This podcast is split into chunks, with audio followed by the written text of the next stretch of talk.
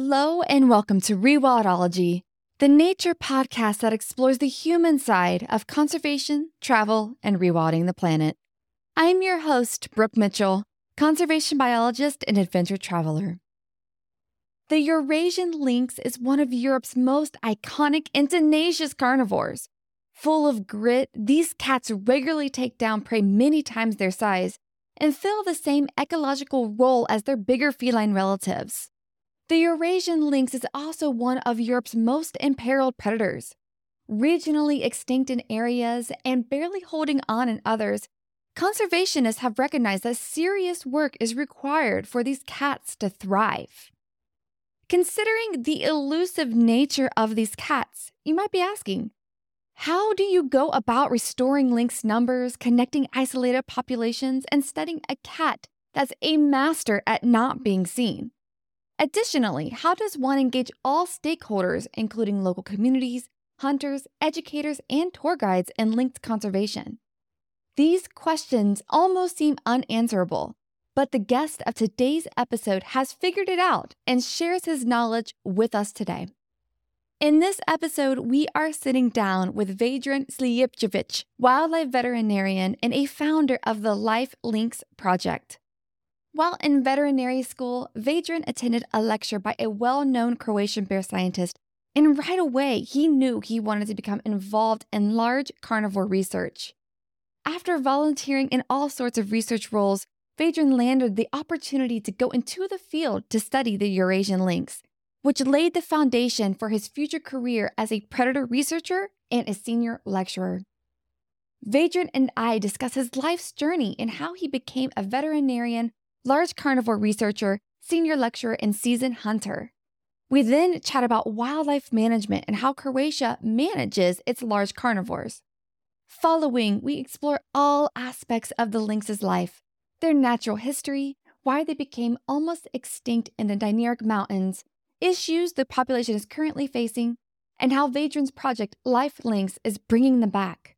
And of course, sprinkled throughout the conversation is the human dimension of coexisting with lynx because, as we've learned, engaging local communities is crucial to conserving wildlife.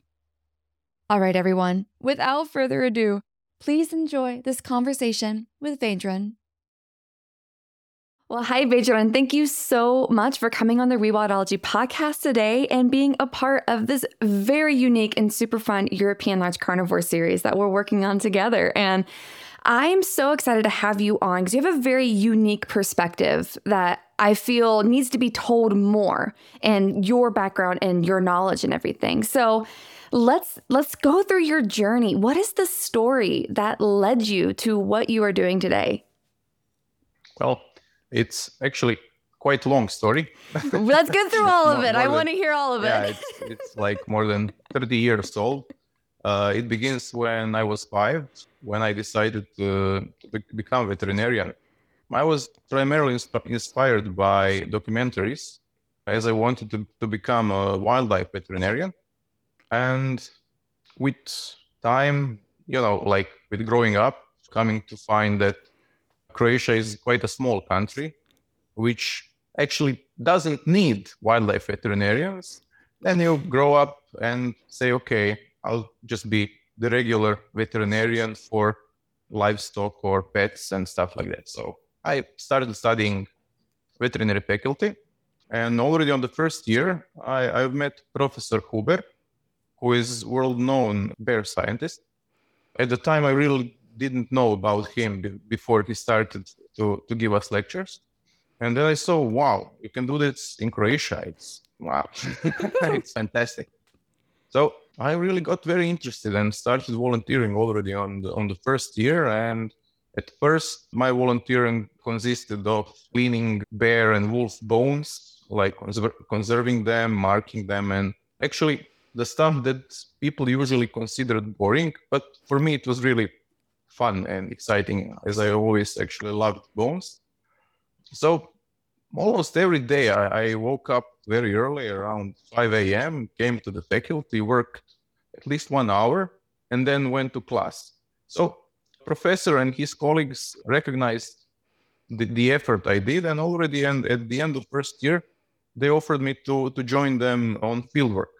Yeah, and actually the first fieldwork we, we were working on was uh, capturing an orphan bear cub.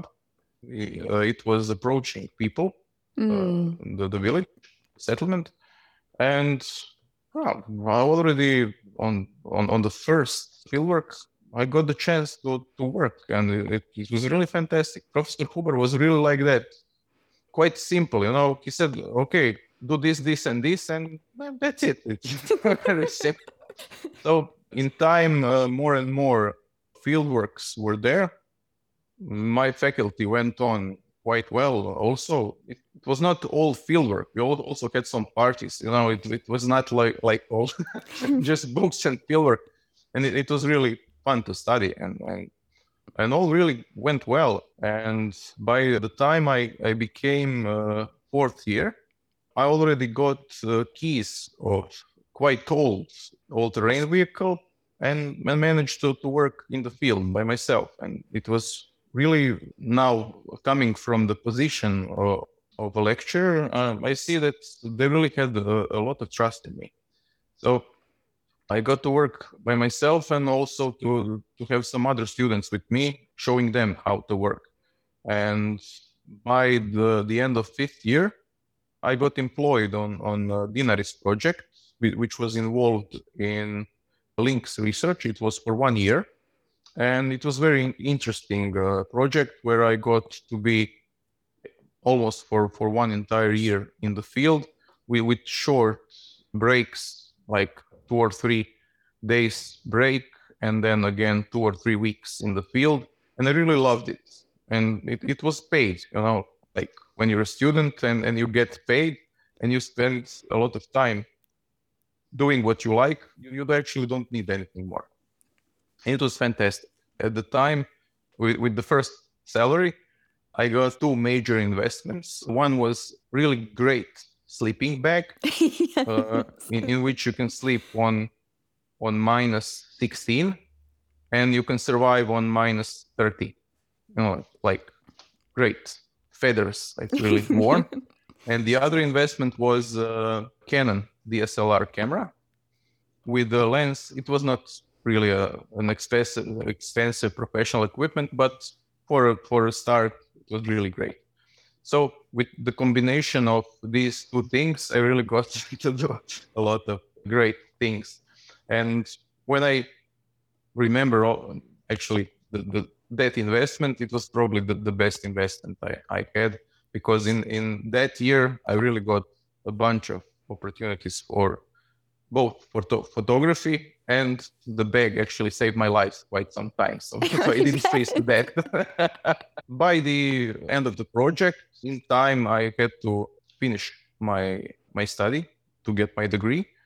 And the project, uh, as it's finished, already from another, from one institute, people already knew about my, my experience with, with large carnivores and they employed me as an associate for wildlife research. And then uh, there I got actually some other qualifications like deep sea diving and uh, speleology and ca- caving. Yeah.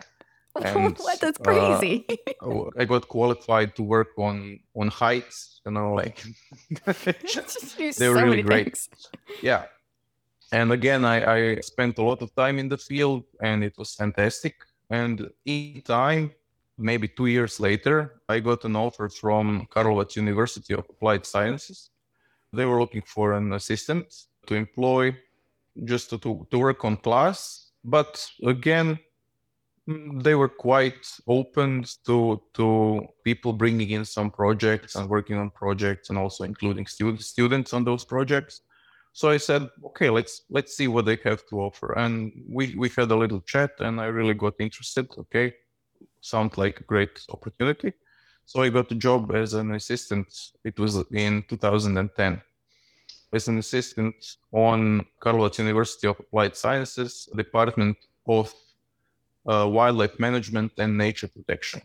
There I work now, but now I'm I'm a senior lecturer, and I, I must say it's really a great combination because uh, in time, as I worked a lot in the field, met actually a lot of people, and I also am, I would say, seasoned hunter, and I, I actually cannot say if if I'm uh, more of an environmentalist or or a hunter.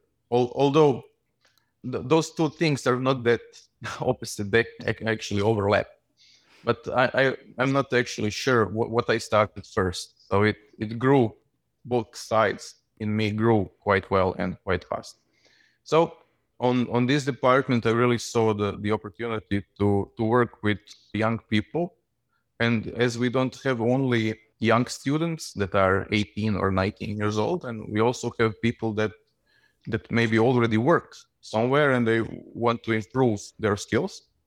We also uh, have actually a lot of communications with people that already work as park rangers, nature park park rangers, and and on positions like that, and also young people that want to do, to, to do that. So I actually, I saw a great opportunity to uh, educate these people in a way they can do their job as good as possible.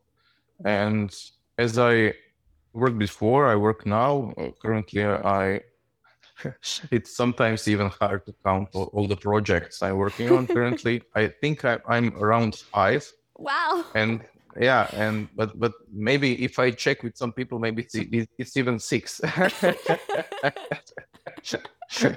maybe I even still don't know about some of them. So yeah, but yeah but it, it's it's really great because uh, whenever i have the opportunity i include include some of the students in, in the work so they see the the entire process of working on projects and the idea of this department i work on the, the goal is to to give students uh, some basics both in hunting and in nature protection so it's always good to include both in in projects so hunters get some more idea of nature protection and those students that are more interested in nature protection, they got they, they get some new ideas about how hunting. Some of them even decide to become hunters. It's it's interesting, you know, like in in few years of studying, people open up. Yeah, so they some somehow change their minds. And, and we also have some people that that were hunters and they after they graduate, graduated they actually stayed hunters but later on employed themselves in nature protection agencies or national parks and such so it's it's really interesting. I i, I don't think that, that i actually had something to do especially with it but it's, ni- nice to see this this process you know? Yeah. Currently one of the projects i'm working on is life lynx project which is dealing with problem of inbreeding of our lynx in Dinarics in, in Croatia, Slovenia, in, and Bosnia. And it's, I must say, you know, when when people ask you what is the, the biggest thing you, you ever did professionally after the end of, of this project, I think that I, I will say that's really the, the highlight. Although you never know, you know, I will I will probably be working for 20, 25 more years, maybe 30, I don't know. yeah. uh, so I know how, how long I'm going to live. So maybe there, there will be some new highlights, but this is really, this is really big thing because I have people calling me and, and they said, wow, you're really one, one from the team that are saving the, the lynx population. Yes, I, I guess so. yeah so it's it's really great and the project is really going great we have one and a half more year it's slowly rolling towards the end all as planned and and it's really it's very rewarding. And people from all around are recognizing this project. The media is following us i would say in, in step. It, they're always behind us. Everything we do we actually don't have to call media they, they call us Nice. That's yeah, yeah, convenient. And, and especially the, the Croatian side, people got very interested in, in, in the project. It's, it's a big project. We have 11 partners, five countries. But in Croatia, we really we are doing this with a lot of effort, and again thinking a lot about human dimension. And the people recognize that. And again, lynx is a very charismatic animal, so it's it's not that hard to to get people's attention. So whatever you do with the lynx, you you get always reactions. Oh, how cute it is! Oh, yeah. fluffy. people, I guess people like that. Yeah, and so we, we are we are not now like five or, or seven times more in media than we were supposed to. So it's really regarding project visibility, it's really great. But also regarding uh, the main part, the inclusion new lynx in our population, reducing the inbreeding, it's also going well. We already released 15 lynx, but both in Croatia and Slovenia. In in Croatia, it was five lynx, and we plan to release one more in next year, somewhere in spring. So it's really going really really great. The people are very positive. The the project team is fantastic. So I don't know. It's it's like some kind of fairy tale. I don't know. or, or, or, a good dream. So right. At the moment, we'll probably wake up. Sounds like you're doing a fantastic job. And yes, I definitely want to get in very, very deep into your whole project and everything surrounding the lynx. But before we do that, I would love to take this up just one notch since you are a wildlife management and nature protection expert.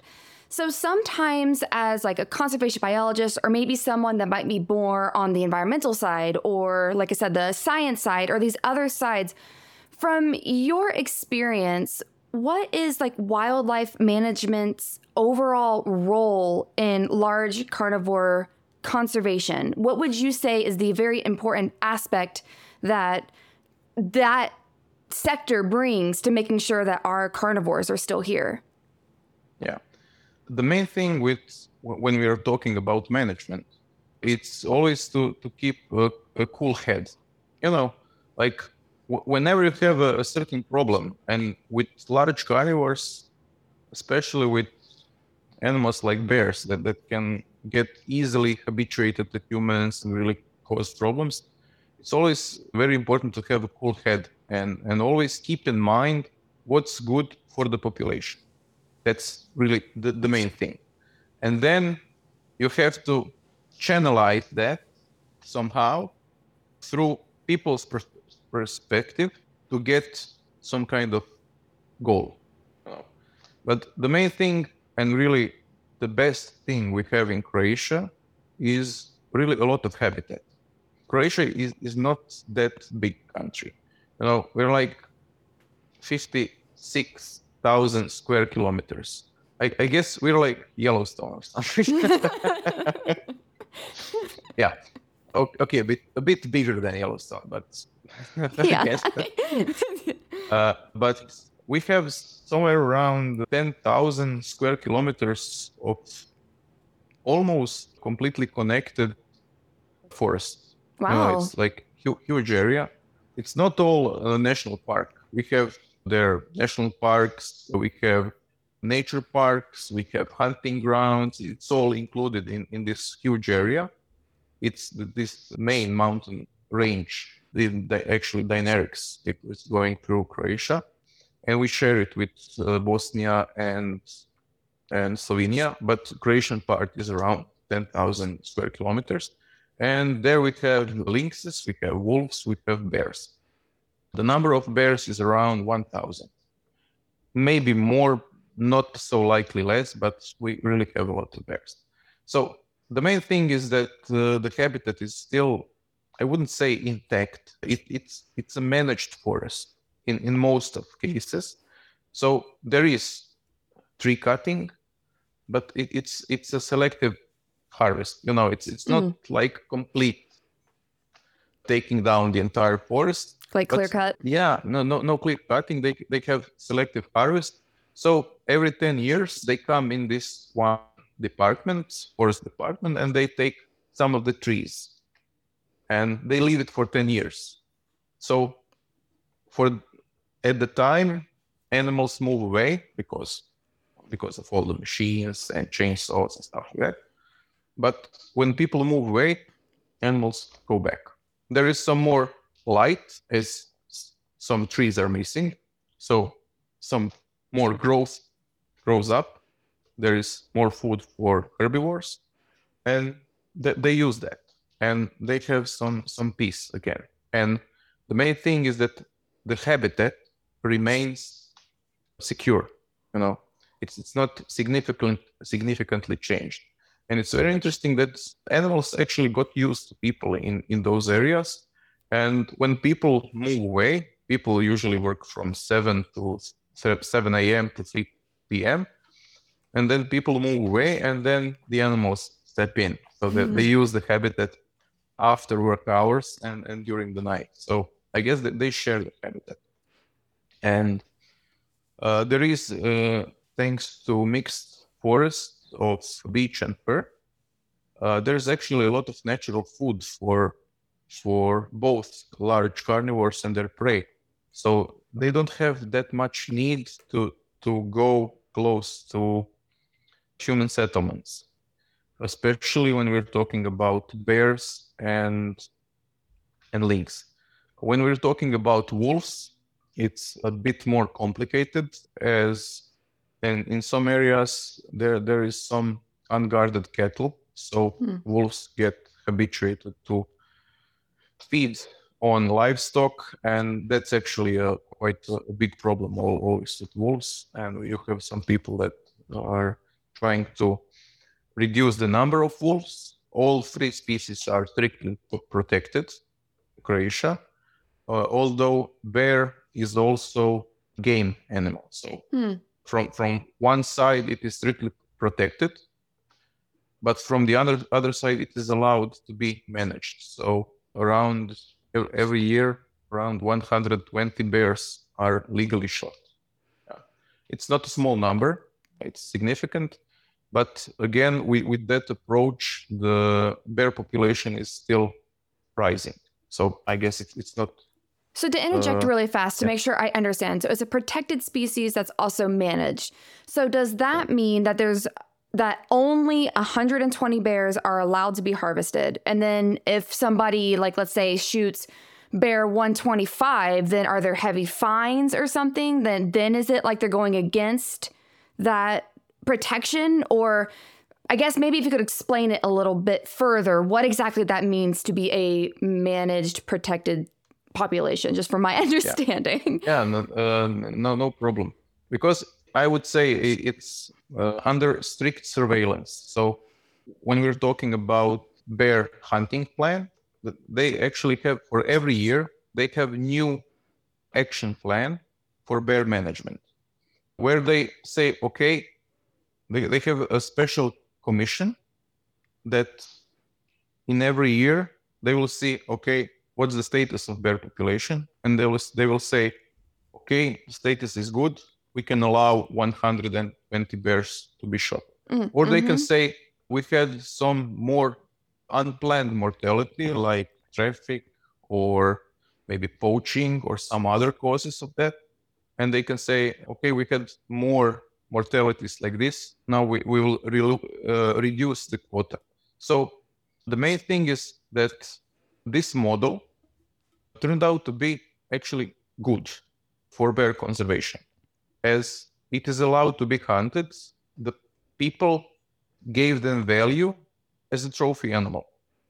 Hunters primarily, as most of bears are shot in commercial hunting. So after the bear is shot, the owner of hunting rights will probably get a few thousand euros for, for this bear. Otherwise, if he's not allowed to shoot the bear to, to get this commercial, I would say, reward for having the bear in, in the hunting round, then uh, he will actually mostly have only problems with bears. Mm. You know, because bears are, you know, like hairy children. like they just go around and, and make some some kind of mess. Yeah. Because they will uh, mess with beehives. Sometimes they will mess with livestock, do damages, even sometimes on cars or on on ag- agriculture and stuff like that. So, like some kind of compensation for that, uh, bears are allowed to be hunted, and again, it, it's it's actually a model that that works quite well because hunters say, okay, I will tolerate bears because I can hunt them legally. Otherwise, the poaching would be more than than it, it could be controlled. You know, because if if the bear makes more damage, actually, if a bear makes some damage and, and it's not and it doesn't have any chance to, to give you something back then it's just a menace it, it's mm. just a problem mm-hmm. i'm not looking from my perspective i'm looking from perspective of, of people that that live there right and yeah and and the, when they get some kind of compensation for bear like this commercial hunting although it, it's not the only way you can have benefits from bears you have I don't know, photo hunting. That there is some, I know, two or three agencies that, that are on, only cl- included in bear photo hunting, and it's also fantastic. You know, it's it's again, it's shooting bears, but it's shooting with, with a camera, not with yes. bullets. Yeah, so it's it's it's not it's non-consumptive use of bears. It's really great. And and one person even got the idea. It, it's fantastic. He actually uh, vacuumed bear scat, you know, their feces, and he's selling that. He has the, the entire pack it, it's with colors and the illustration illustration of bear, and he's calling that product bear shit. And people are really buying it and taking it home. It's as a souvenir. That's crazy. And it's fantastic because you can take that. You can find it on the road. Bear will not mind. And it's actually something that went through the bear. So you can have it in your hands. You know, and in in some weird way you have you can have connection with bears. That is a weird way but yes it's connection. Yeah but but it's it's very sympathetic. Yeah. Oh that's wonderful. Yes thanks so much for explaining that too. So it seems that when you have a very well managed population then a lot of maybe conflict might be conflict between people essentially. Well also we as we all know large carnivores are ridden with conflict just because they exist and humans naturally don't like things that are a threat so that is wonderful. Thanks so much for going through that with me. So let's go back to the lynx, which is obviously your love and that you've had so much work in hand on. So before we dive deep, like really deep into life lynx, could you maybe take us through the history of the lynx in your area because you you briefly mentioned an inbreeding problem and stuff. So, what has happened with the lynx up until now? Yeah, if we look a lot back in in the past, then we can see that the, the lynx actually primarily died out in in Dinarics at the beginning of 20th century. Uh, its extinction was primarily due due to hunting as the people uh, looked at them as as a problem animal for game, you know, like like competition, and also uh, at the moment the the habitat was high, highly reduced as more people lived in the forest, lived from wood industry, and at the time they didn't have transportation to go to from forest home and then again they actually had to live in the forest. Uh, as, a, as people lived in the forest, they couldn't have livestock in the forest and they were hunting animals around. And as they were hunting animals like roe deer, chamois, and another red deer, they actually reduced the numbers of those species, which again influenced the, the lynx. Those people also recognized the lynx as direct competition and worked directly in hunting of lynx. So in time, by the beginning of 20th century, the lynx in Dinarics died out completely. Hmm. And uh, it was like that for 70 years. And in 1973, Slovenian foresters and biologists together released uh, six lynx in Kočevski Rog area in Slovenia and that is considered to be one of most successful reintroductions of large carnivores anywhere. Because those six lynxes that were released four females and two males they were breeding and spreading rapidly throughout the Dinarics because they had really great situation for them because in time ungulate, ungulate densities improved as forest management became a lot better and also hunting management were, was working towards increasing ungulate numbers and other fun fact is that roe deer uh, which is the main prey of eurasian lynx was developing 70 years without a predator like lynx you know, they completely forgot about lynx. So I would dare to say that almost every young lynx that left his mother found a new territory and had a lot of prey that didn't know about a predator like him. and yeah, and and that, that's how they spread very fast uh, already from from north of the Dinarics, from Slovenia, all the way to Croatia and all down south to, to Bosnia. So they had a lot of territory, a lot of prey, and they, they really spread very fast. And it was like that for 10 or 20 years. It was fantastic. And the lynx actually, as it spread very fast and the numbers were quite high, it was treated like a game animal and it was hunted. And there was in Croatia, there, there was a quota of 10 around 10 lynxes per year and every year this quota was filled. It was not a problem. There there was a lot of lynx but in time they noticed that it was harder and harder to fill the quota. It was at the beginning of 90s and they said something is happening with the lynx. we, we cannot shoot the 10 lynx we are planning to shoot. Something is happening. So in the 90s, the lynx became strictly protected.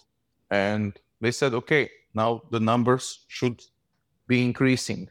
But the numbers didn't go mm. up, but they stayed somewhere around that. So they said again, what's the problem now? Since we were all aware that the, the population is was started by only six individuals of, so, of which some of them already were related, like mother and son, brother and sister. Inbreeding problems already started to, to, to take place. And uh, this primary expansion somehow just stopped. You know, like they, they, they were just like here. And first, my colleague Magda Sindičić from veterinary faculty she she uh, worked on gathering historic samples from like from trophies first skins uh, skulls genetic samples to see to, to try to study the, the, genetics to see if there are any signs of inbreeding at the beginning from i would say further history it was not such a big problem but as the samples became fresher the, the inbreeding became more and more apparent. Mm. And now our freshest samples are actually saying that all of our lynx are related like brothers and sisters. So oh, whoa. Our, That's our, not yeah, good. yeah, we, we would even say more than that, but it, it's very, very high to, to understand. How, how can you be more related than brother and sister? Right like yourself. yeah. So we were aware of that a long time ago. That's why we gathered together with both Slovenians and uh, Italians and, and other partners and uh, decided to, to start with this link, Lynx project. As we actually, before even thinking about Lynx project, we were thinking about, okay, we have to bring new lynx. How, how can we do that? what, what which is the, the simplest way how how many you know it's it's really very complicated and then we decided to go with with the application to to LIFE and the first application didn't pass we used that as as a good huh, i would say a good lecture to, to work on on our application we optimized it really a lot and and At second time, we passed, I would say, with flying colors. Hmm. And by the look of the project, it really was deserved. So it's currently it's really going well. I, I don't know how brief the, this explanation is, but you got from the beginning be, beginning of 20th century to now. So I, I guess it's okay. No, that's great. No, that was fantastic. Thank you. Because then I think that really set up the background for why Life Lynx projects exist. Or yeah, yeah, Life Lynx. Sorry, I first I got dyslexic there. I was like, is it links? No, it's definitely Life Lynx project. So now we are to your project itself. So what exactly do you do to help save the lynx? And from our last conversation, it sounds like the way you have approached this human dimension part of it as well is very different than a lot of other large carnivore projects. So yeah, take us through that. What do you all do? How are you saving the lynx? And then also, how are you engaging stakeholders in all of this too because they're really important. Yeah learning from some mistakes not not actually our mistakes but someone else's mistakes. We actually knew that if you only bring new animals to population and do not do anything else to conserve the population in in, lo- in long term you will not do enough. And the, the goal will be you know, questionable because there were some reintroductions where researchers simply released large carnivores in nature and then were confronted with farmers, hunters, and they really had a lot of against that. Mostly, as you mentioned previously, that people are mostly afraid of large carnivores. People are usually afraid of something they don't know much about or mostly that they know wrong things about, you know, like being afraid of sharks, something like that, you know, like, okay, or, or lynx or wolves. Those are animals that really never attack people. So really no, no need to, to be afraid of those animals. So, but sometimes media will take those teeth and claws just to, to spark up the, the, the human imagination and, and give them some something to read, you know, which, which is always bad. So to, to go back to this human dimension, I must say it's always about the people because you can't help large carnivores with some direct actions like we have on Life Lynx project. Okay, you have inbreeding, you need to bring new animals. It's, for us, it's simple. If, if you look at this from other dimension, from someone who doesn't understand large carnivores, those people will only criticize. You know, like why are you bringing these lynx? It will only eat roe deer. There, there will be less roe deer. Blah blah blah blah. And we, we have some people that that are talking like that. But since we really did a lot of communication previously with people, those people are minority really small, small minority.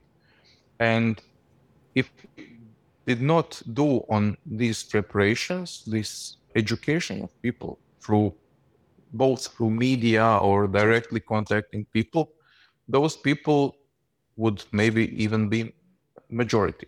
And mm. then you could you could get situations like farmers or hunters blocking the roads, disabling the concrete actions with, with good communication, we really got great response from from people from all the sectors. Because people understand that if we are talking about lynx that lynx is not an animal of high conflict. Lynx will not attack livestock. Lynx it does eat roe deer but it will never eat all the roe deer because then it would die and with good hunting management, there can be enough roe deer for lynx and for humans. You know, if you pass that information to people clear enough, they will accept it. But it's not when you come and tell that to someone, maybe on a lecture on or on TV, people will not believe that. To get the people to believe that, you have to include them in research.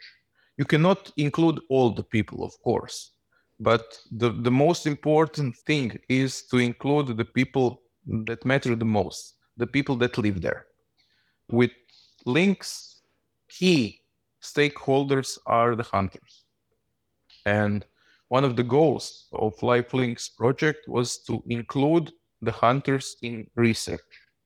And when this group was included in research, they actually got the chance to give their best of their skills and knowledge to at first do on Life Lynx uh, on on lynx research and then again to, to help the population. So it's it was really some we really had some experiences where people that used to hunt lynx you know like they were in in in the time when lynx was a game animal. Then they had some skills that enabled them to both skills and knowledge of lynx that enabled them to to hunt lynx successfully. And those people were willing to share their knowledge with us to help us set camera traps to monitor lynx population better. That's so cool. And yeah and and the least thing we could do is to show those people information we got from the cameras to let them know that this animal is there, maybe male, female, identified by spots on, on their fur. And and again, the, the one of the best moments was always to, to name the lynx after the the person who helped us find that lynx. You know, like I would say the best form of, of appreciation was that. Mm-hmm. Either that or to ask that person to, to give lynx the name. So it's one very, very powerful, powerful moment where uh, you really acknowledge the, the, effort and the knowledge the, the people gave to us, shared with us. So we really had a lot of situations both in Croatia and in Slovenia also. Slovenian hunters are really fantastic. They're even hunting alliance, so which which is the, the roof organization of all hunters in Slovenia, is the partner in the project, which is really oh, wow. fantastic. Yeah, they even had this year. They have uh, on this great hunting fair they had the International Lynx Day where we, we all came and we presented our work on lynx, and there were some hunters talking about their experiences. It, it was fantastic. You know, wow. we, we, had around 100 people from there were some of us from Croatia, also my students, uh, a lot of people, hunters, researchers from Slovenia, some from Italy, and and and such, that came there to in, in, in some parts to, to honor the lynx. You know, it's really fantastic. Because why the lynx? As I previously explained, if you manage your roe deer good, if, if you have good good management, you will have you will have both enough roe deer for hunting and for lynx. And again, if you if you look at it that way, if you have lynx in your hunting ground, then you are doing something good. Yeah, it's it's not a, a bad sign. In in some past times, people used to believe that lynx will kill all the roe deer, and if, if you see lynx, oh oh my god, all the roe deer, all the deer. yeah, yeah, like so you have to kill it. You have to kill it, otherwise it, it will be. So one of the the key part, not only of this project, but of, of most of our work, is to to destroy the myth because some some of the myths were that the, the lynx will only drink the blood of the, the roe deer and they leave the, the rest and it, it will kill the other roe deer and they just there's just like a vampire or something yeah but then then we explain no that's not the lynx that's actually that's Dracula. Uh, yeah, you, you, got that confused. Yeah. That's a book and a movie. yeah, yeah. So there was really some wrong myths regarding uh, hunting population with, with hunters. Some hunters like to believe uh, something peculiar, you know, like some myths are really worth of repeating, and a, a good gossip is sometimes better than truth and stuff like that. But if you make the truth sexy enough, if you make it very interesting, but only you, you just take the facts, not, nothing else. You you don't go outside that, but you present them uh, in a way to make them a bit more interesting. Just the presentation, the people will accept them, and they will pass them on.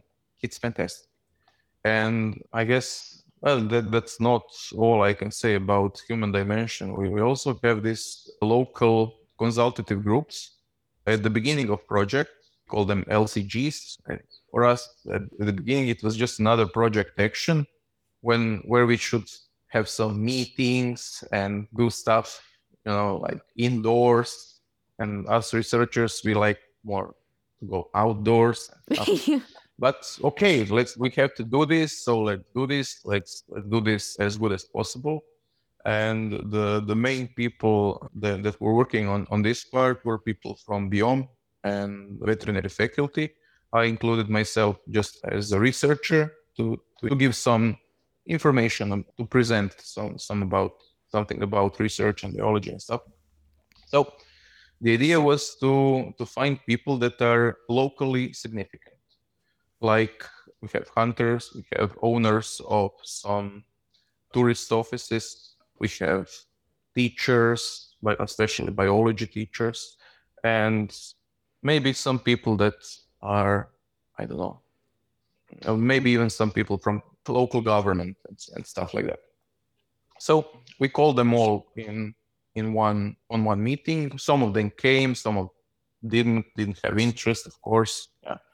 But the ones that came, there there was like around 15 people, and, and it was very mixed group. You know, otherwise, I don't know wh- where you could get all of those people in in one room. Mm, it was mm-hmm. very interesting. Yeah, because again, you had you had some NGOs, you had some hunters. You know, like normally they don't talk to each other. yeah, yeah, yeah, yeah. yeah. So, but okay, they were all there. And, now let's talk. So uh, we did a short presentation about project, and then we asked them, "What do you think about the project?" But not just all the good things. Tell us what do you think. Maybe we should do better. And and that, that's actually that one of the things that people like. When when where when you ask them for advice, and even when, when you ask them to criticize, because uh, again, it's not just ask them and then don't listen. Of course, you have to listen to them and you have to think about. And some of the things were really great. And some of the things, actually, many of the things we included in, in the project, and it really helped a lot. Things like one media I completely forgot about. It, it was the radio. I, I listened to radio actually a lot as I spend a lot of times behind the wheel and but at home i actually don't listen to radio and from my perspective i don't know who listens to radio and and one of those people on, on the lcg meeting said why aren't you on the radio then i said i don't know what, what you're talking about. well many people in Gorski kotar region where, where i mostly work many people in Gorski kotar region are listening to radio and uh, actually a lot of older people also listen to radio. I think, okay, yeah, those people maybe don't go to the internet, don't don't have have social networks, and some people like watch TV more or less. How to even to get to those people, and but they have radio on almost the entire day. They function with radio. They listen to it the entire day, and wow, maybe it would really be a good thing to, to go to to radio show once or twice a year and give some interesting information. Always joke about that. Show pictures to, to talk about the lynx about the project again to to allow people to ask questions if someone will have some questions and it really turned out really great and people said, "Oh yeah, I, I heard that on the radio. It's fantastic." So the the idea is to the more people get the information, the the less fertile fertile ground for misinformation mm. you have. Mm-hmm. You know, mm-hmm. it's simply by informing people, you, you you make them more resistant to lies, and it's fantastic because if someone would like to hurt the project and again try to to start about talking about ah lynx will kill oh look at this now they have released another lynx now it will kill all the roe deer. And then you have maybe a school child that will say it is not true. Lynx will eat only 14% of roe deer in his area. And it's like yeah yeah. But it's a fact. It's a scientific fact. Which is researched proven and really it's a fact. It will not kill all. It will eat 14% not 40 it's 14 uh, not that much. You can live with that. Yeah. So it's really it, has been really a, a, great journey for now and I, I believe it, it, it it will the destination is quite visible you know the, the final goal and it's really all going well with with no serious threats within the project. So we, we should I would say it's completely under control, both in Croatia and Slovenia, where we are we are releasing the animals. Oh, that's so wonderful to hear. And I think there's this question as I was sitting down preparing for this episode that one of the reasons why I was really excited to talk to you is you are a hunter yourself. And a lot of these conservation projects, the, the people that are involved, making it or going out and talking to people aren't hunters. Like they are a different demographic. They're biologists, they're whatever, whatever, whatever. Do you feel like since you are a hunter yourself, that maybe that community was more receptive to this project? Or do you think that you all were so open and transparent that that's just a bonus? What do you think people have observed do they connect with you on that? I just i just really am curious to hear what you've experienced with that dynamic. Uh, i can really say from my perspective and from experiences of, of other people uh, maybe just veterinarians or just biologists i work with. In most of cases if you're a hunter and the hunters you're talking to know that you're a hunter it will never look at you with the same eyes that they, they look the biologists. Mm-hmm. No, it's it can never be the same perspective. Again, biologist has definitely a lot wider view of of the ecosystem, but biologists can never have hunter's perspective. But if you have at least a part of that hunter's perspective, then you can explain some things to him from his point of view. And most of most of biologists I, I work with ever don't don't have that dimension. You know, that they can explain things on on so many ways, great things. They can understand. Uh, students, school children, general public can understand, but the hunter's point of view is very interesting. Because with with hunters they're again not you cannot put them all in the same box. Right. When we're talking about hunters you're probably talking uh, uh, about at least five six or seven different types of people that look at hunt that look at hunting from different perspectives.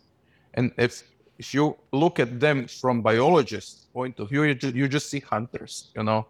But if if you know a bit more about this population then you know that some hunters are more interested in trophies. Some hunters are more interested in game conservation helping animals go throughout the winter you know bringing food and stuff like that some hunters are highly selective in harvest and they will shoot really only weak animals and they really are very very careful with with the animals that they select some hunters are maybe just interested in meat some hunters are maybe just social. It, it's fantastic. I, I, know so many hunters. They even don't go hunting. They just go there and drink coffee. We we we, we, we, we come we come to hunt, and they're just drinking coffee. Uh, we go hunting, and we return, and they're still there. You know? Like, so what are you doing there? but some people just function like that. I it's mostly older people that's already hunted a lot and they're ah, they're just talking about old times and stuff like that. So I guess they had enough of hunting. So now they just socialize and stuff like that.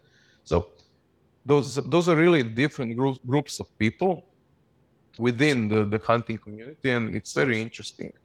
But when approaching people as a hunter, you, you have actually a lot more in common and they will always listen to you more directly and they, they will trust you more than they can trust a biologist. If you're a biologist and you come to communication with, with hunters, then you actually have to, to work a lot on establishing that trust. Mm, mm-hmm, mm-hmm. Because, you know, like hunters are somehow, in, in some cases, I wouldn't say afraid of biologists, but really don't as biologists will not understand. Hunters uh, hunters again will not very often understand biologists you know? As meat eaters will not understand vegetarians on some occasions stuff like that. Yeah. So but th- that doesn't mean that they don't have to be friends. Right. they cannot be friends you know? No, they, they can work together. So it's it's always very important to, to try to find some some things in which they overlap. You know, like if you're a biologist, you like the idea of having conserved ecosystem that the forest is normal, that it's healthy, that you have animals in there. If you're a hunter, you actually want the same thing. And the only thing more, maybe you would like to take a rifle and maybe take out some of the animals or even not. But with lynx, eh, if we're talking about lynx, many hunters look at the lynx as, I would say, a bonus in in this hunting experience. And I always try to to tell them again from this other point of view. When when I show them the example of people that in, in some countries where lynx was extinct and still is extinct, and they say and and on on, on these examples i say okay so this guy is in this country and austria he will have maybe dozens of chamois or roe deer or red deer but when he sits on his high hide to, to go hunting he will not see anything else you know like yeah. okay another roe deer. You know, like, yeah. Oh, this one has bigger bigger antlers. Oh, it's a good day, you know. But what if you get the lynx? You know, mm. not not the lynx to shoot, but just to see. You're you're here waiting for your prey, and you you see a lynx on the other part of meadow. He's also hunting, and even if if you see with your own eyes lynx hunting on a roe deer so it's something that maybe just a, a few dozens people, a few dozens of people even saw in their lives. You know, it's so rare. And how many people have shot roe deer? Hundreds of thousands. You know, right. it's, not that important. No, it's it's what this biodiversity is all about. So this part, the story I just told you, a biologist cannot tell you this story. right. Sorry to, to, to correct myself, myself. A biologist that is not a hunter. You know? Right. This is this hunter's perspective. You go hunting and then you see something which is rewarding in hunting and, and it is related to large carnivores. Yeah. So again, with presence of large carnivores, you will have more rewards then then how would you say the opposite of rewards, like Instead of rewards, like minuses. Yeah. rewards. minuses. Just like- or just- bonus yeah. less minus. Yeah, Yeah. I don't know. yeah. So, and uh, when I talk to people like that, it's, it's really something. And I, I know it's some people, some of the hunters that that were included in research that that, that helped us catch some lynx to put some colors on them Mm, and then those people well, again that they got the opportunity to, to have a picture with the lynx. They they value those that picture with the lynx. It's ah, it's something really out of the ordinary. They, they really appreciate it.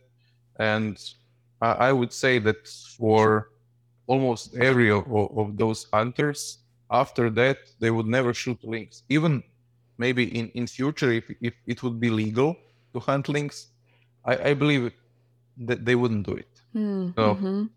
i i not because it would be bad you know but simply it's not that you know, it's something you had in your hands you know it's it's special for you you will not shoot it it's simple like that Right. i that cannot personal say connection. sorry No, yeah, exactly. That personal connection that you have with something, Yeah. you just can't imagine Yeah, taking yeah. the life after that. Yeah, yeah. So I, I I can really say that for most of hunters I know. Again, not for all because all people are, people are different, but many people are. You, you you can see that in their eyes. Know, on on this picture, they're like, oh my god, look at this. yeah, Oh, no, thanks so much for exploring that with me because that is one one part of the story that I have not been able to have on that much, which I see is very important because I actually come from a hunting family myself, growing up in rural America.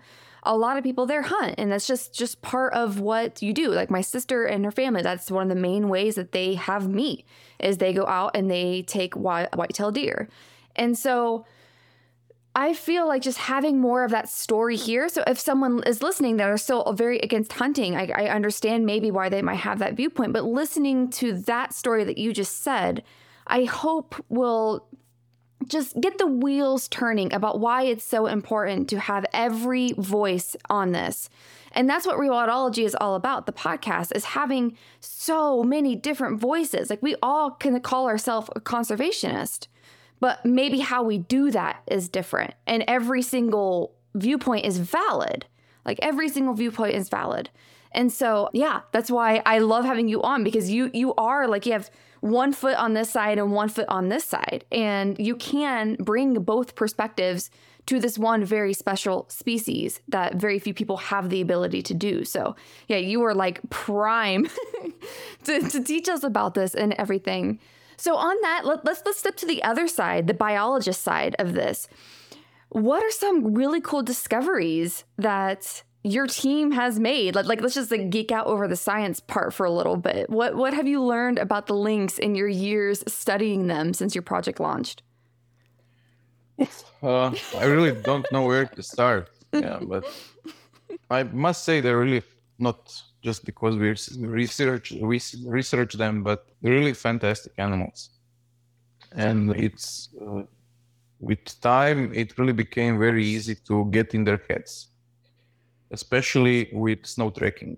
When you have enough snow and then you go snow trekking, you don't see that lynx. You, you cannot see the animal directly, but just going after the tracks, you, you can see everything the animal has seen. You can, if you're read, reading the tracks correctly, you can you could you can get a good lynx perspective of the world. And the main thing w- with the lynx is I can start with with their senses. Their main senses are eyesight and hearing, and they actually share that with with humans because when we are in nature most of the information we get is with, with our eyes and with our ears. Then we have the nose and everything else. It's similar with lynx, although their eyesight is a lot, lot better than ours, and their hearing is a lot, lot better than ours. their sense of smell is not that good compared maybe to other large carnivores. Again, human sense of smell is something again not that good. Again, compared to animals in general. I, I must say, just today I, I found a killed roe deer.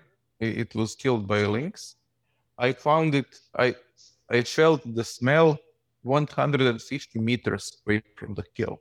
Wow, So- that's really impressive. Holy We're not that bad. At least your nose is not that bad. You can smell dead carrion anywhere. yeah, yeah, yeah.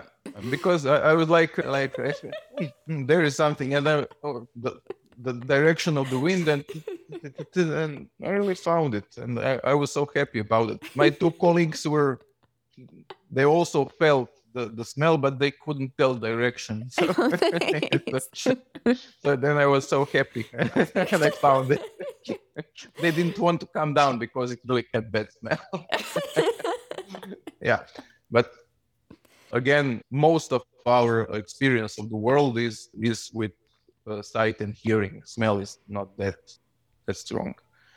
It's similar to, to lynx, and when we think about lynx and their their use of their habitat use, then we, we also with this snow tracking and both telemetry, we found that they they mostly use higher areas, which which is very logical because when you have those senses pretty much developed, then then the, the most of information of, of the environment you will get you will get if you are go if you are high, you know, on, on the high ground. Because if you are on the high ground, then you can see more, you can hear more. If you're somewhere down, you hear and see a lot less. You you can hear only things that are just around you that actually distinguishes them a lot from animals like wolf. Wolf's main sense is a sense of smell, and it's really fantastic. I've also done some research on wolves with wolf trapping, telemetry, uh, really a lot, and they're really fantastic as as a pack animal, learning each from other, and fantastic. But it's so so hard to get in their heads. Why? Because they think with their nose, Hmm, not with mhm. their eyes or their ears. They think with their nose, similar like our dogs. And when the wolf is going out to find a meal, the wolf will mostly go on forest paths like game trails or forest roads, where's the highest chance to get a fresh smell of a deer that just passed by. With lynx, lynx will mostly not feel the smell of deer. It has to hear it or it has to see it. That's why it goes usually on the high ground. In most of the Dinarics, on this high ground, you mostly have rocks. And uh, when lynx, lynx moves on rocks, either or on naked rocks or maybe if it has some moss, they're so silent. Lynx are usually silent, even if they they they move on dry leaves. They're still very very, very silent.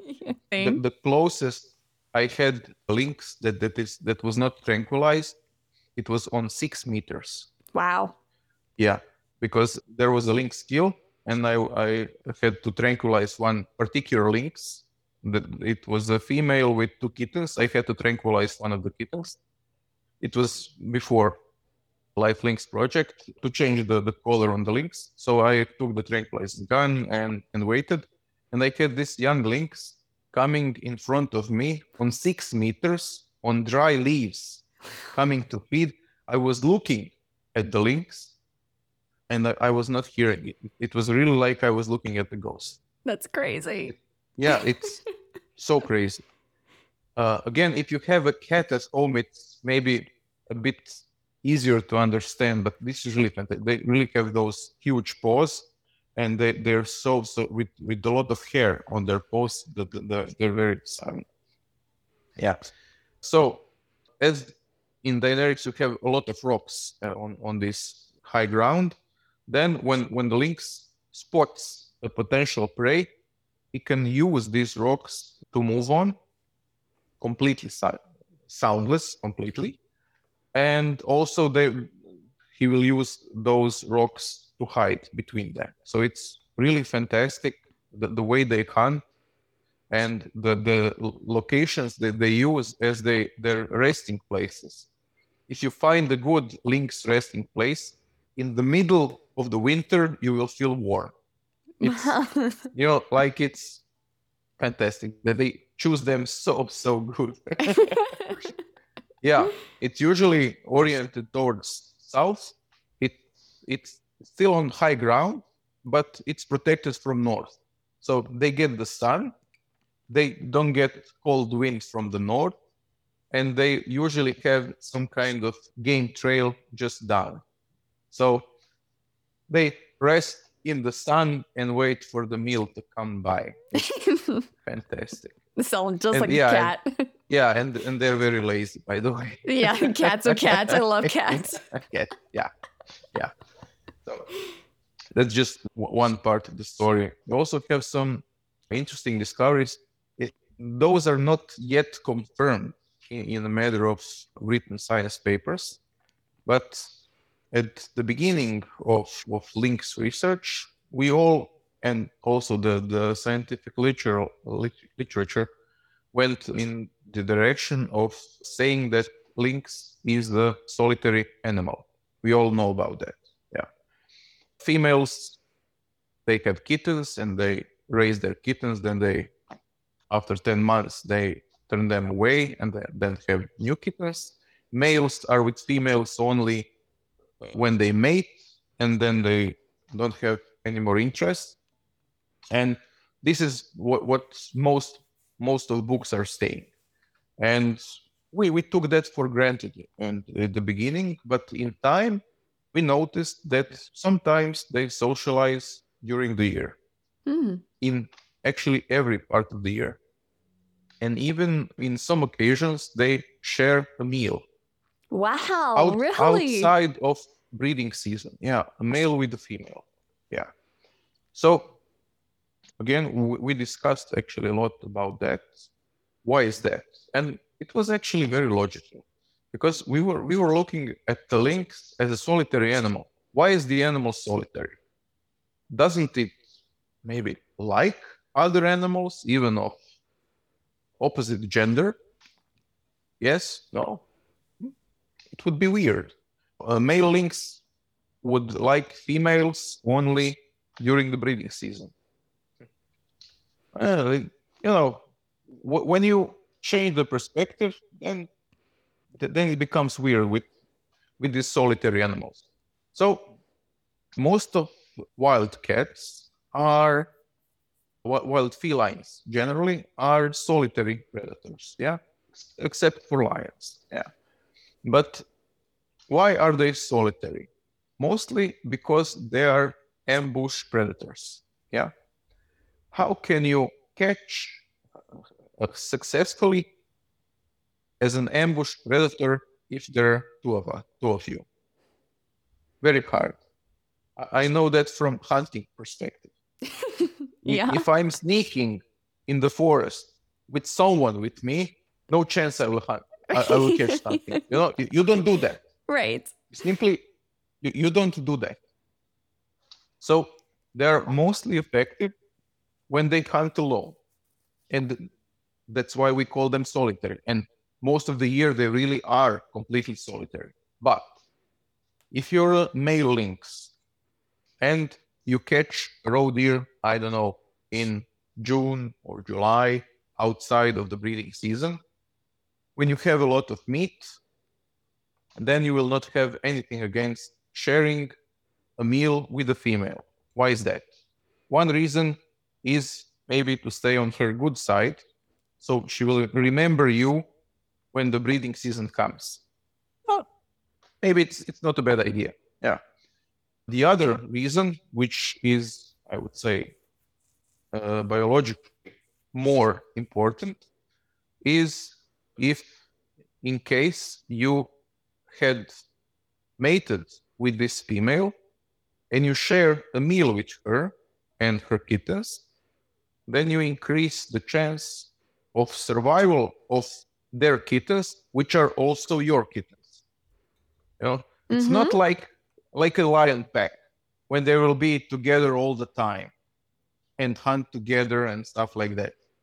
But with, with lynx as a solitary animal, it, it's more distance, you know, like, but sometimes again, sharing this meal, it, I believe it, it is important for, for their social networking, I would say. Those are really some of the things we, we came by. There's really a bunch of it. I really, but no, but the, the, yeah. this is one of the things that, that that really fascinated me, because more you think about it, it makes more logic. When w- w- if you will be thinking about it, maybe in a day or two, you will say, "Wow." like, yeah. Yeah, there, It's great. yeah, yeah, and being so involved in cat conservation like I am, we're starting to see more discoveries like this because I know there's been some similar stories about mountain lions. It's like pumas, cougars, you know, one cat that has a million names.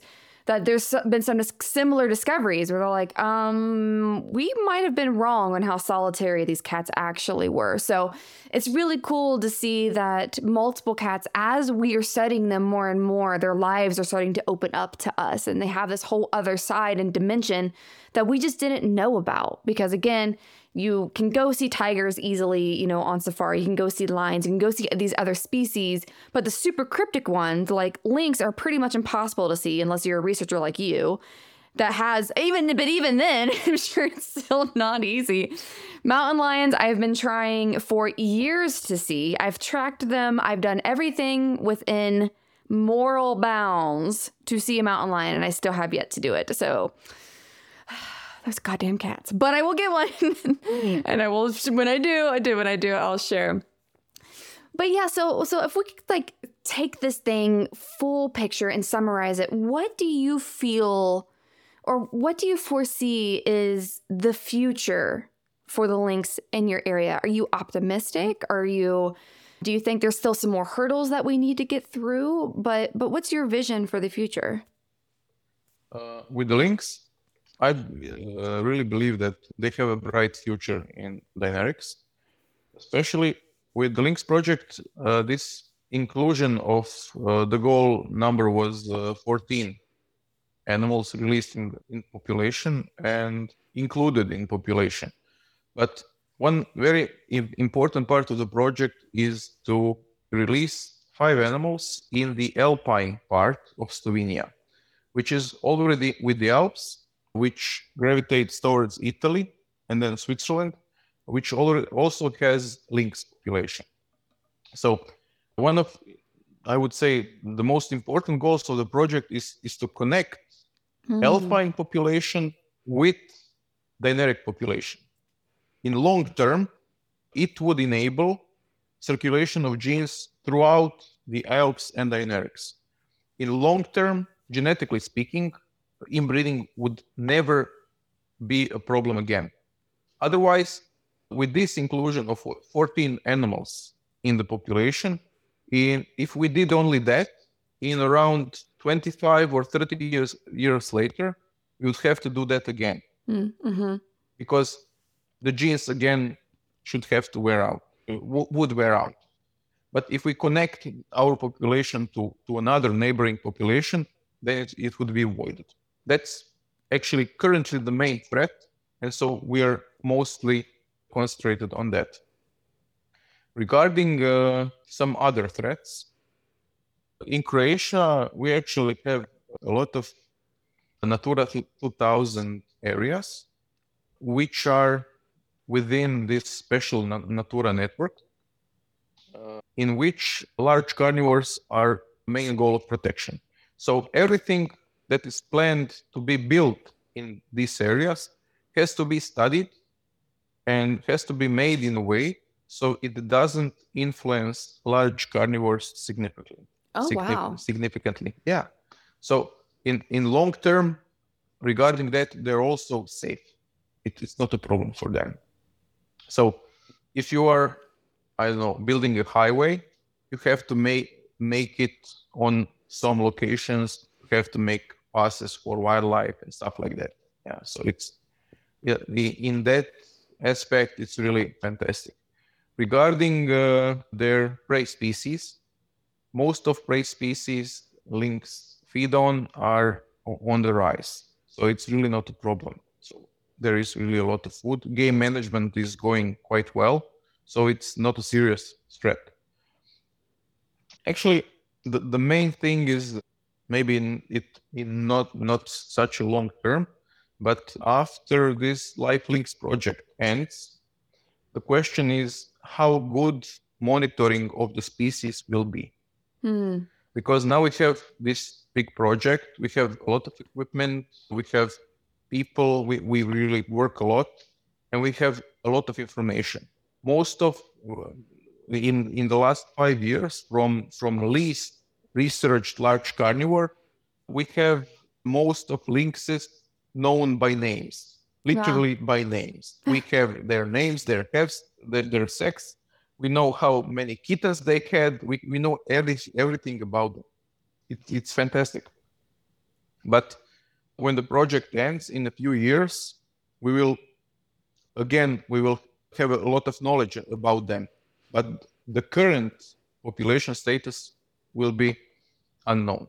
But again, we will know that the inbreeding problem is being dealt with with the new animals. So the, the genes are spreading, so it will, it will not be a problem. So the, the main challenge is to try to to preserve the monitoring effort. And again, here the hunters are again very important because throughout this project, many hunters hunters not only hunters but also foresters, hikers, people from nature parks, national parks, and and similar institutions got very interested in in monitoring of population and have interest to maybe to maintain our equipment if if we leave leave it in the field. Oh, wow. So camera traps on certain locations, if we make a good deal with with the local people, maybe they will maintain it. So, for example, if if some local hunting club will be interested to to have two or three camera traps uh, in their hunting ground where they, they will change batteries all the time. Of course, we use only rechargeable batteries, so it's sustainable. Maybe they will have interest to take children from schools to show them about the lynx, to show show them about deer, and to give them the, the input of, of the entire story. So it's something we're trying to make also sustainable. It, it's not that easy because you don't have such a good feedback everywhere. But if you get a good feedback here and here and here, maybe the people that live here also might get interested because they will say, oh, yeah, these guys are doing this. this might be interesting. And maybe even the, the tour guides might be interested. Yeah. So mm-hmm. On, mm-hmm. on some locations, that's actually the one of the, the ideas we had to include tour guides to give them keys of, of our camera traps. They're usually in metal housings. Okay, no problem. You have some tourists. Well, go with them, show them pictures, just change the batteries and send us the pictures. Yeah, we educate those people a little bit because those cameras are mostly fixed. So just people have to learn a few settings, and it's it's very simple to use and we get the information and people get also some some interesting information and looking from people that are not local like tourists with tourists they, they enjoy even the idea of being in the, the same area where large carnivores are mm-hmm. so I, I would say that us croats are, are quite we're quite spoiled and the tourists are, are quite humble. They're very happy if they see a wolf scat or a, a bear footprint or something like that. And when you have Croats come to national park, okay, show us the bear, show us the wolf. You know, like, okay, we don't have uh, we don't have any bears at the moment, but look, there's a bear footprint. Nah, give us the bear. You know, like, they want the bear. If you want to see the bear, you have the zoo. yeah, like I, they're not coming Yeah. on command. yeah yeah so sometimes with people it's very hard to, to understand that although there are some locations you can monitor the bears you can go photo hunting for bears and stuff like that. It's really great. But th- that's not for general public. But again for some people it would be really very very rewarding. I, I had some people that that joined me that, that are not either my students or hunters just some people from public that that joined me in the field. And it, it was very interesting to see their perspective because for them it was like that it, it was something so much out of the ordinary. And they were Mhm. like wait wait. Is this really the smell of lynx urine? They were like oh my god i can't believe is this really lynx hair can i can i wow they, they were like you know Yeah. like this experience was overwhelming for, for many people. It, it's really fantastic. So i would say that that some people are, are so humble and, and and are so happy with so little. And if you bring them on, on some locations during the day if they're not in large groups you, you will not disturb large carnivores. We had lynx coming to the cameras two hours after us. You know they're really so cool animals that they yeah. That's so sometimes they just miss us yeah. Yeah. That's so spectacular. And I really love to hear that you are also engaging the the travel tourism sector because like that's that's my angle, my personally. So I always my ears always perk up when I hear that. So yeah, because I'm in conservation travel. That's what I do as my professional job. And it's because it is such an easy it's an easy demographic to engage because they already care. And then they are in the fields too. Like your guides are some of the best people to engage with because they know the animals, you know, because they view them almost similar as a hunter does. You know, essentially they are going out to find them and bring guests to them or whatever it is that they might be doing. So that is a very awesome sector to be engaging as well. So that's what I'm doing on my other projects on the other side, but that's another conversation offline.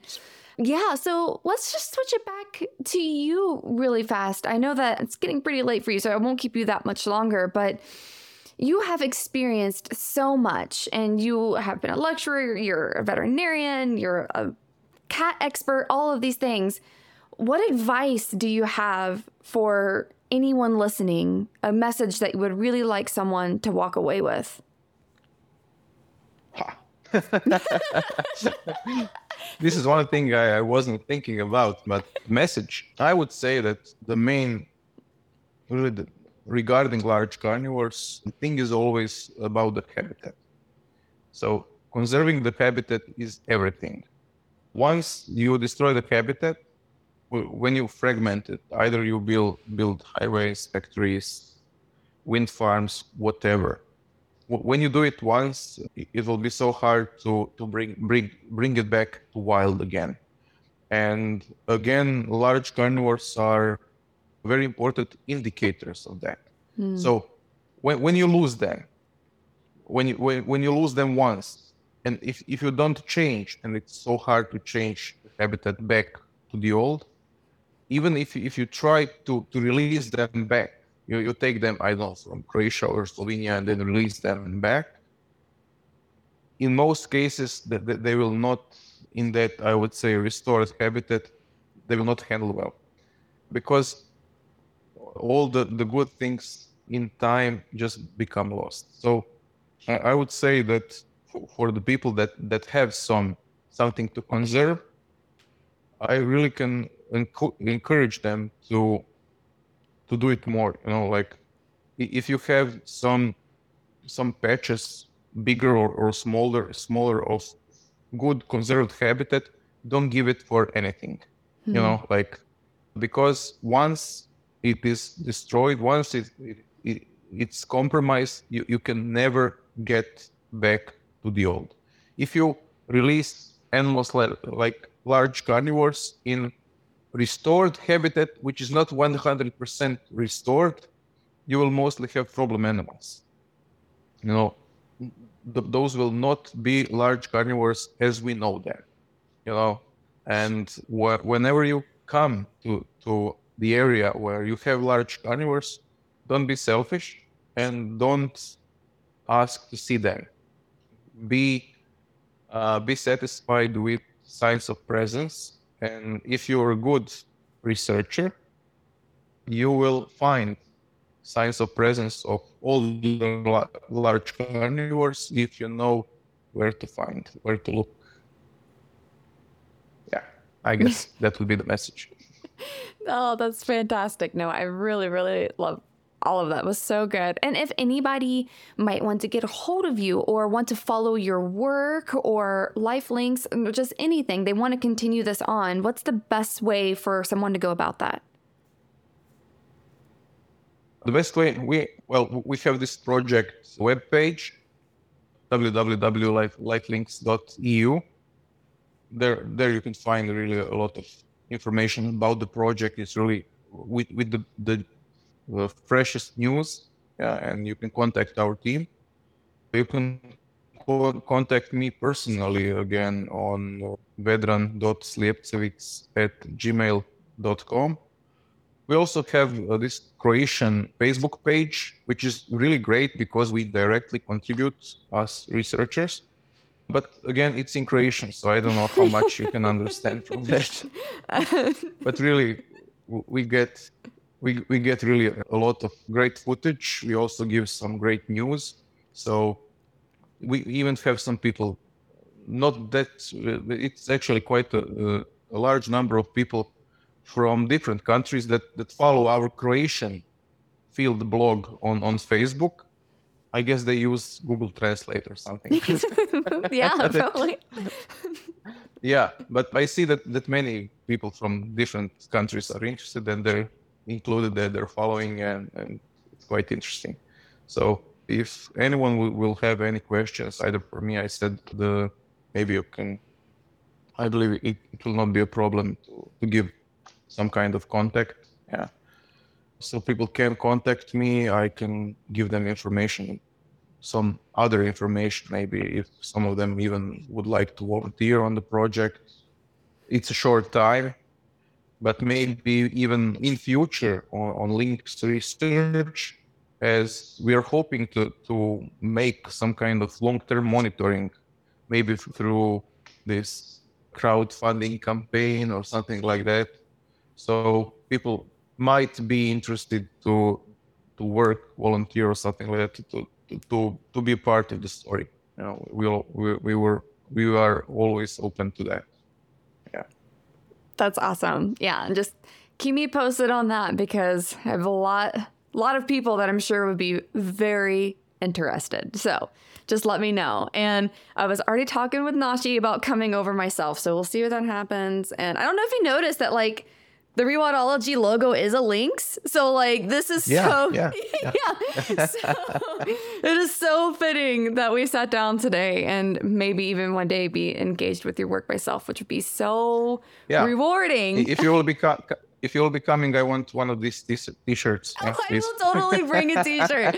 you don't even have to think twice about that. If I finally have an opportunity to come over, I will be sure that I see all of you and you get all of the Rewildology swag and that we would just have so much fun. Just go. Uh, we, go... We, will, we will take you to to the best lynx spots. I promise you that.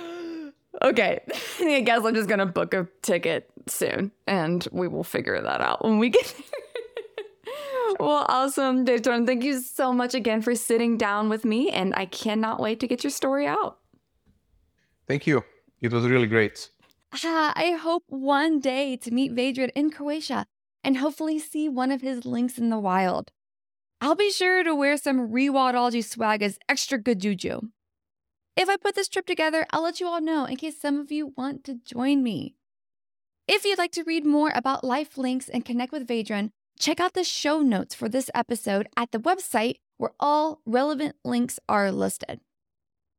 If you enjoy this episode and think someone else might find value in it too, spread the love and share the episode on your Facebook, Instagram, Twitter, and tag. I'd love to hear your thoughts and share them with the whole Rewildology community. One last shout out to Focusrite for powering the podcast sound. If you'd like to see the gear I use to record the show, head on over to rewildology.com and check out Nature Podcasting under the Resources tab. Until next time, friends, together we will rewild the planet.